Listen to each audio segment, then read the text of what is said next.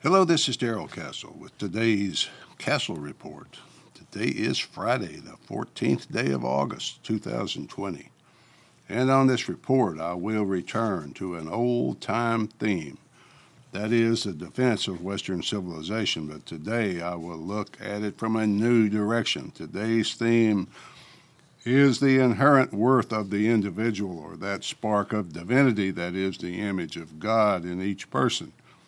The very heart of Western civilization. Here at the Castle family, we're troubled right now.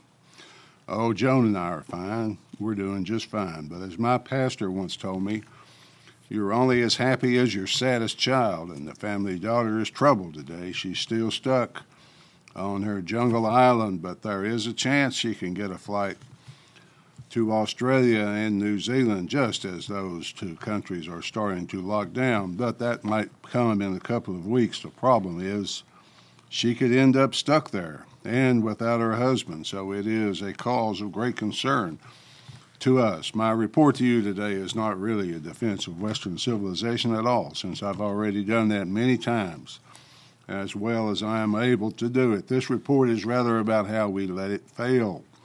We let Western civilization fail because we, individually and collectively, fail to comprehend its virtues.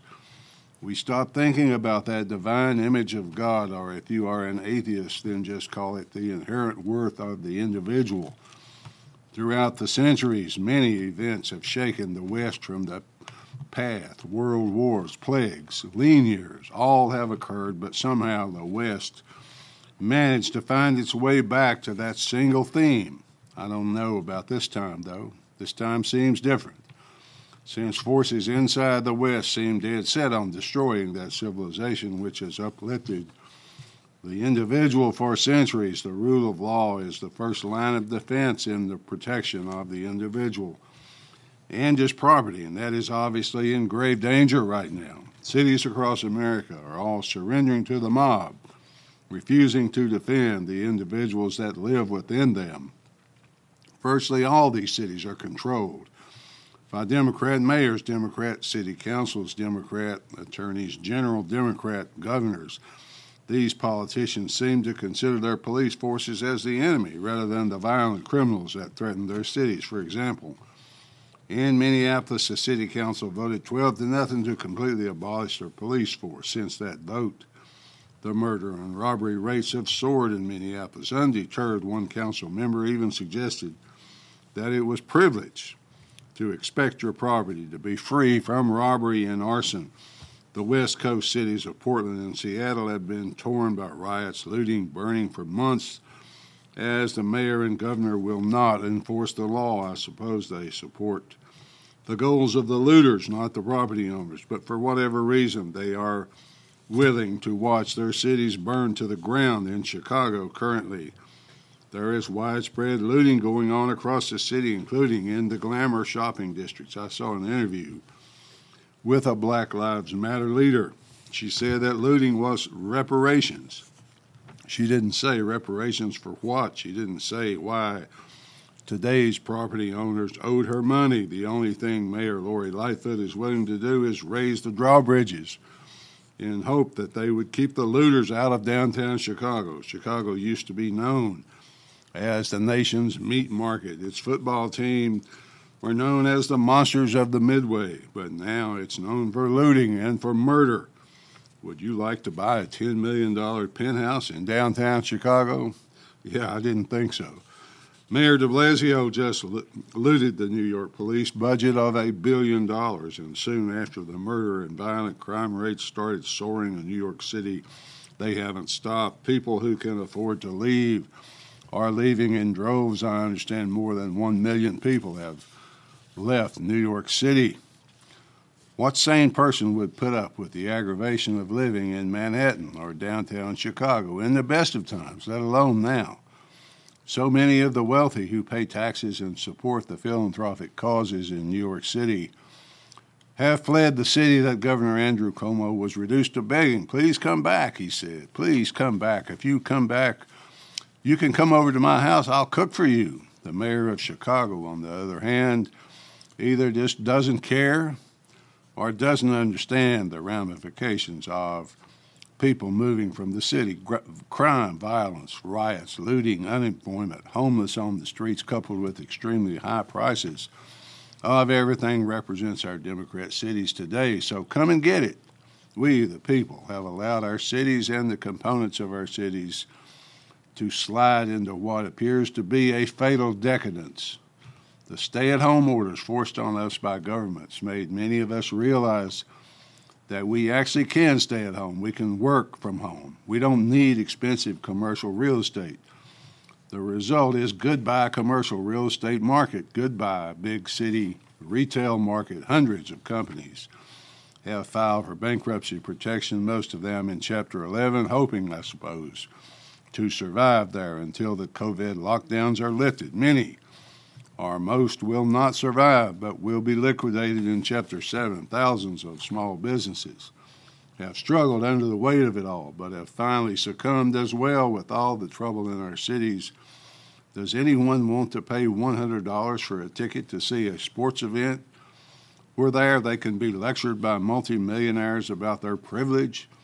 Professional sports might be on the final road to fatal decadence as well. Time will tell whether interest and fans ever return. Governments in our cities and states seem either ambivalent about these things or they are on the side of the destroyers. The federal level is a little different because of the upcoming election and the Democrat obsession with damaging President Trump. Both sides want to spend trillions of dollars that do not exist in an effort to alleviate some of the problems they caused with their lockdowns. The federal government's theft seems much different from the theft of the looters. Their theft, the federal government's theft, is so classy. It is more in the nature of embezzlement than counterfeiting or looting. The looters blame their lack of a moral conscience on something that ended more than 160 years ago. And the federal government blames their lack of a moral conscience on the virus. Everyone presumes that both explanations are bogus, but we're all expected to pretend we don't presume that. It would be hard to imagine Jerome Powell running through a window at Best Buy with a TV like the looters, but essentially he's doing the same thing. Jerome Powell, in case you don't know, is chairman of the Federal Reserve. They're very similar, these two people. The fact that the Constitution doesn't permit rule by executive order and that on the contrary, it says that spending bills must originate in the House. Doesn't seem to bother the Trump administration. He just ignores the people's representatives and rules by executive fiat. He knows that the Democrats want to keep the economy struggling because that would hurt his reelection chances. So he is determined not to let that happen. When and if the new bipartisan relief bill finally passes, everybody gets something of the new non existent money. Those who don't work get a $400 per week bonus. Those who do work get free money as well. During the last round, those who did not work 68% received more in unemployment payments than they received from working. The federal government thereby set itself as the competitor to business for the services of their workforce when there is no value in working. You know that civilization is headed downhill fast. Economist Bill Bonner points out to us that there are two kinds of money. Quote, there is the money you earn honestly by providing goods or services to others. And there is the money you get by lying, cheating, stealing, or counterfeiting. From both theory and experience, we know that the more you have of the latter, the less you have of the former, the worse off you are. That's what President Trump, Nancy Pelosi, Jerome Powell, et al. proposed to do increase the amount of printing press money while the goods and services producing economy sinks. End quote. It is important then to get the printing presses cranking out as much fake money as possible so the people will not lose confidence in the government's ability to respond to a crisis that is, this is an anathema to a properly functioning republic, but no one seems to care. The lesson is that no matter who is in office, whether Democrat or Republican, the fake money printing will continue until the whole thing collapses into a pile of rubble. We have some examples of this happening Zimbabwe, Argentina, many times there, and Venezuela, what are the chances that Western civilization could be reassembled from the ashes without the guiding belief system of Christianity? The answer to that question is zero. The chances are zero. So something else must replace this civilization when it inevitably collapses. I'm sure the toys we have here will still last for a while. The science, the technology, the smartphones, an individual computer in everyone's hands, more powerful by tens of thousands of times than the one used to send Neil Armstrong to the moon. All those things will still be here, most likely. Those things are not Western civilization. They are the consequences of individualism, capitalism, rational thought, logic instead of mysticism, personal freedom, all of which make up the very essence of Western civilization. Governments of the world, since the days of John Maynard Keynes, have held a false belief that it is that is that economies grow by increasing demand.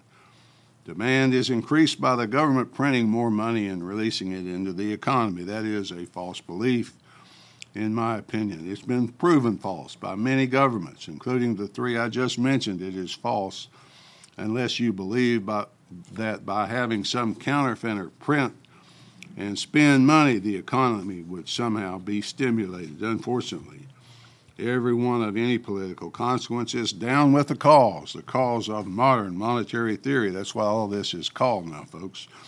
Modern monetary theory. That is the name of the new economy where nothing must be made by anyone. No services need be offered except for those of banking. Government assumes all power over everything and simply prints and hands out money to those in favor and restricts those who are out of favor. The new economy, based on counterfeiting, cronyism, lies, deception, is now called modern monetary theory. It's the current economy of the United States all Democrat politicians, almost all Republican politicians, including Donald Trump, are down with the modern monetary theory cause. I predict it fairly, fairly soon, though. The laws of economics, developed over centuries of practical experience, will show us that the cause is not down with us. The theory that government has all power, even the power to determine what money is, and to disperse it at its whim is the real infection of today. It has infected the mayors, the governors of Democrat states. They have infected rioters and looters. They, in unison, have sent a message to the looters that this society is not worth defending.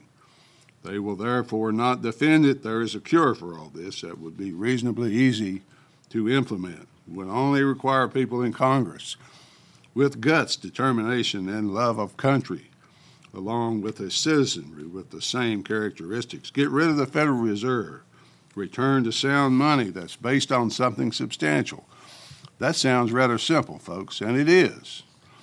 But only for people who haven't lost their moral way and who haven't destroyed their own civilization. Finally, folks, it would require sacrifice to return to a civilized society, but it would be worth it.